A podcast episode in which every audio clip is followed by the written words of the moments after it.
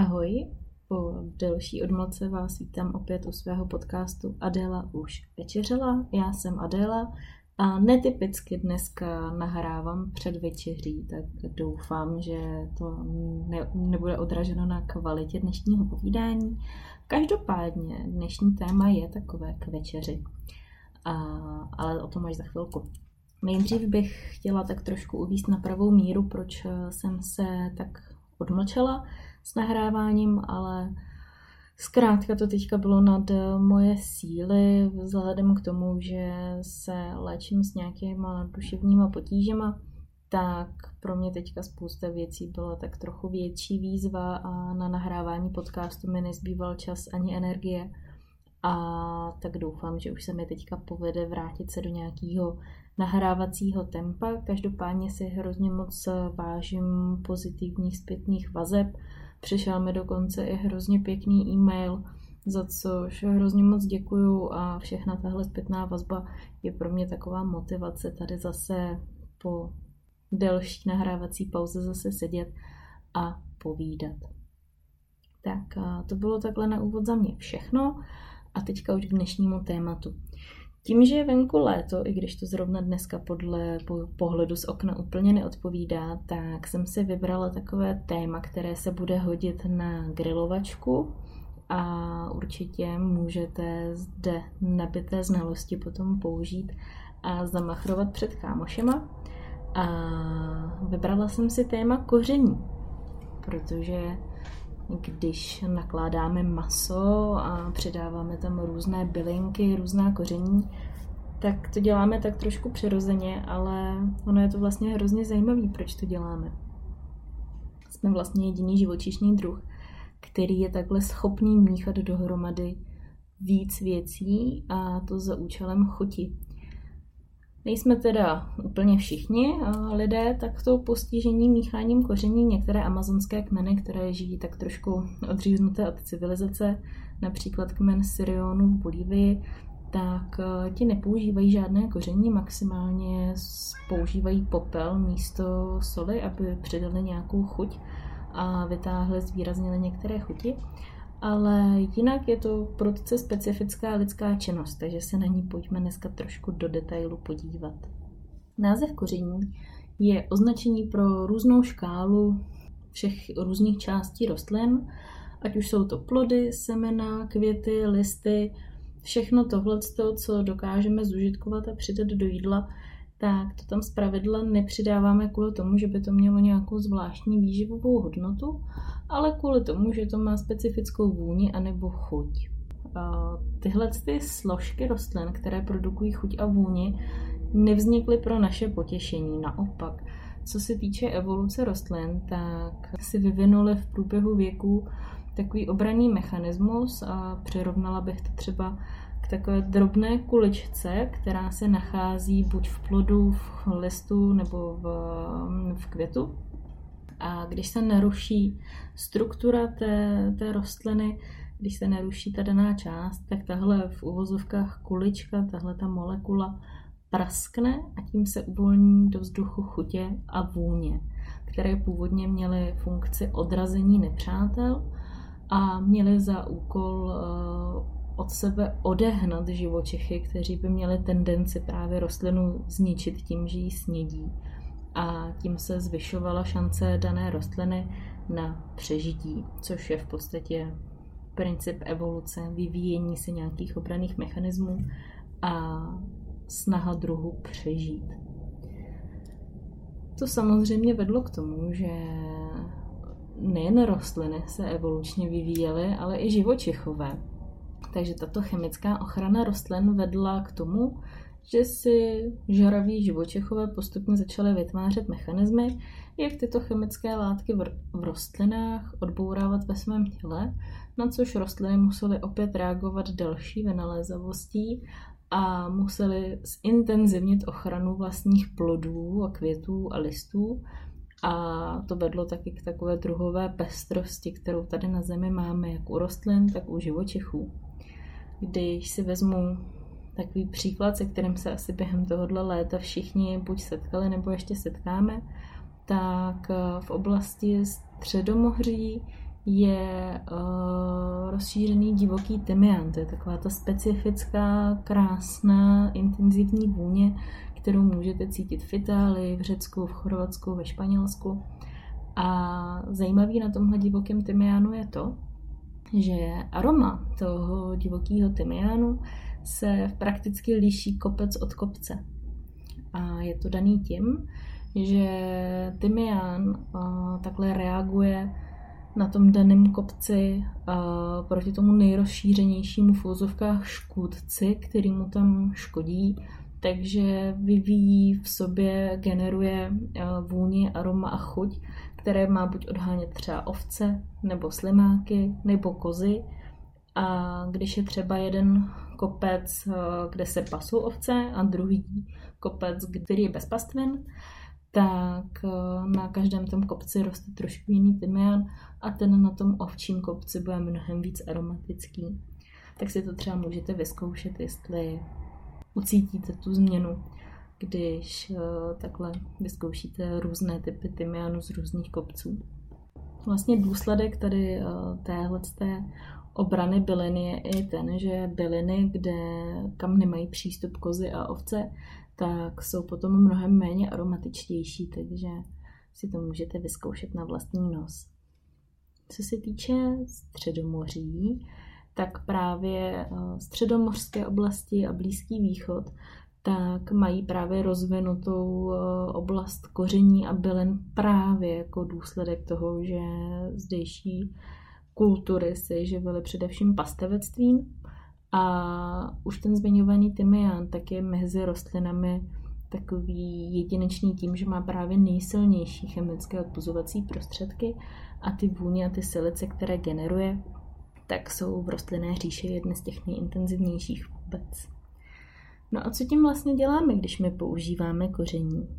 My tím prakticky ignorujeme varování rostlin, což je také výsledek evoluce na nás, na lidech. A je to tím, že už jsme otupili, že vůně a chutě, které byliny, rostliny produkují na to, aby nás odradili, my nevnímáme jako odrazování. V podstatě už eh, během těhotenství dítě vnímá vůně a chemické látky z potravy již eh, v děloze u své maminky a prostřednictvím tohohle nasávání, vnímání vůní a chutí, tak má tenhle živočich po narození tendenci tyhle vůně a chutě vyhledávat. A je to proto, že v sobě evolučně máme zakódováno to, že máme důvěřovat svým maminkám a že vlastně to, co známe už eh, z dělohy, není pro nás něco špatného. Probíhaly i některé pokusy, kdy těhotné ženy konzumovaly výrazně aromatické potraviny, například anís, česnek nebo některé druhy ryb. A když se potom srovnávaly výsledky těch dvou skupin, kdy v jedné skupině maminky konzumovaly tyto aromatické potraviny a v druhé skupině se jim naopak vyhýbaly, tak děti těchto maminek potom měly tendenci vyhledávat právě intenzivní vůně a chutě po svém narození a maminky, které se tomu vyhýbaly, tak ty měly děti, které anízu nebo česneku příliš nevěřily a nelákalo je to vyzkoušet. A kde se vlastně tahle ta naše touha po bylinkách a pokoření vzala? Má to překvapivě docela dlouhou historii podle nálezů archeologů, kteří odkrývali uh, různá kulturní místa když vlastně objevili eh, osady města kultur, které přecházely od lovecko-sběračského stylu života k zemědělství, tak eh, tam vlastně ty nálezy odhalily, že když se na těch místech odhalily nějaké keramické nádoby a provedla se chemická zkouška, tak kromě zbytků proteinů se tam odhalily právě také zbytky bylin a včelího medu což je pravděpodobně náznak toho, že keramika a keramické nádoby souvisí právě s tím, že lidé začali mít potřebu mísit víc složek potravy dohromady. Když šlo jenom o to, aby si opekli kus masa, tak na to žádné nádobí nepotřebovali, ale když bylo potřeba k tomu přidat i nějakou tu bylinku, tak už eh, vznikla i potřeba vzniku nádobí. No a jak vlastně eh, lidstvo napadlo, že by mohlo takhle začít přidávat bylinky, tak eh, tam ta motivace se odhaduje tak, že už v té době byly známé léčivé účinky některých rostlin a využívaly se k eliminaci patogenů přítomných v jídle, protože ve chvíli, kdy ty skupiny lidí začaly fungovat na bázi nějakých jednoduchých primitivních společností, tak pokud ulovili nějakou velkou kořist, tak vznikla potřeba tuhle potravu skladovat více dní. Tam vlastně tohle skladování komplikovalo to, že některé oblasti byly velice teplé, bylo tam vlhko a kombinace různých koření zabraňovala tomu, aby se maso začalo kazit. Je to vlastně jeden z těch důsledků, proč třeba v Indii je tak populární kary a tahle nakládaná masa, která se vaří právě v oblasti Indie, tak všechno to koření, které se přidává, tak je právě způsob ochrany masa před skažením protože ty intenzivní směsi různých složek různého koření v sobě obsahují takové látky, které zabraňují šíření patogenů v mase a to maso se tak rychle neskazí. A k tomu se pojí i další výzkum, kdy se zkoumaly nejstarší dochované recepty, a to dokonce recepty zapsané ještě klínovým písmem staré téměř 4000 let, a to z oblasti Babylonu a Mezopotámie a vlastně v těchto receptech se ukázalo, že obsahují mezi ingrediencemi také různé rostliny z čeledí česnekovitých. A to právě proto, že už tehdy byly známé antimikrobiální schopnosti česneku a i dneska, když máte třeba rýmu a kašel, tak vám pravděpodobně vaše babička, moje babička mi to říká úplně vždycky, radí, že si máte dát česnek nebo cibuli. Takže tohle, tuhle znalost měli už v Babylonu a v Mezopotámii a používali to pro ochranu svého jídla. A nebyly to jenom recepty z Babylonu a z Mezopotámie. Jedna studentka se věnovala zkoumání receptů z celého světa a tím se ukázalo, že čím teplejší a čím vlhčí oblast, tím víc druhů koření se při vaření používá. Je to právě už ta zmiňovaná Indie, nebo třeba i africké recepty. A mají taková jako specifická použití koření, kde se právě kombinují velmi výrazné aromatické byliny a, a druhy koření. Mám tady k tomu ještě jednu takovou zajímavost. Když už jsme prošli kořeněné jídlo, tak mám ještě jednu takovou zajímavou věc, která, která souvisí s grilovačkama a která souvisí s jídlem a s tou pohodou, kterou můžete na té zahrádce mít. Eh, koření a ochrana kořením eh, se netýkala pouze potravin, ale také nápojů. Jak asi všichni víme, tak pivo bylo známo lidem už od nepaměti, ale co možná neví úplně každý, tak je to to, že se pivo vyrábělo dříve pouze z obilí. To vedlo k tomu, že se pivo mělo tendenci kazit. A chmel, který je pro nás teďka typická složka piva, tak ten se začal do piva přidávat kvůli bezpečnosti až během středověku, protože se přišlo na to, že právě šištice chmelu obsahují látky, které brání pivu v tom, aby se rychle skazilo. A zjistili, že takhle chmelená piva se mnohem lépe uchovávala a také se dala přepravovat na větší vzdálenosti a tak proto se začal chmel do piva přidávat, ale mělo to jeden takový neblahý aspekt, protože ta typicky hořká chuť chmelu lidi odpuzovala.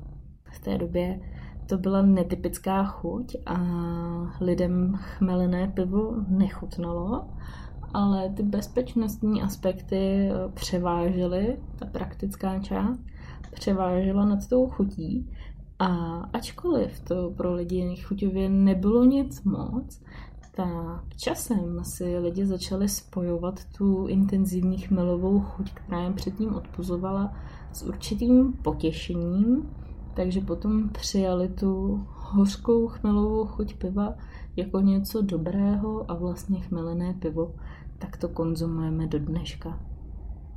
Tak jo, to byl můj dnešní díl o koření a o pivu tak mi dejte vědět, jestli jste některé z těchto informací věděli, nebo jestli to pro vás byly novinky. Určitě se se mnou podělte o svoje dojmy. Můžete mi napsat na Instagramu, kde mám profil Adéla Večeřela. Můžete mi napsat taky e-mail adélavečeřela.gmail.com a budu ráda, když se potkáme u dalšího dílu. Tak jo, mějte se hezky.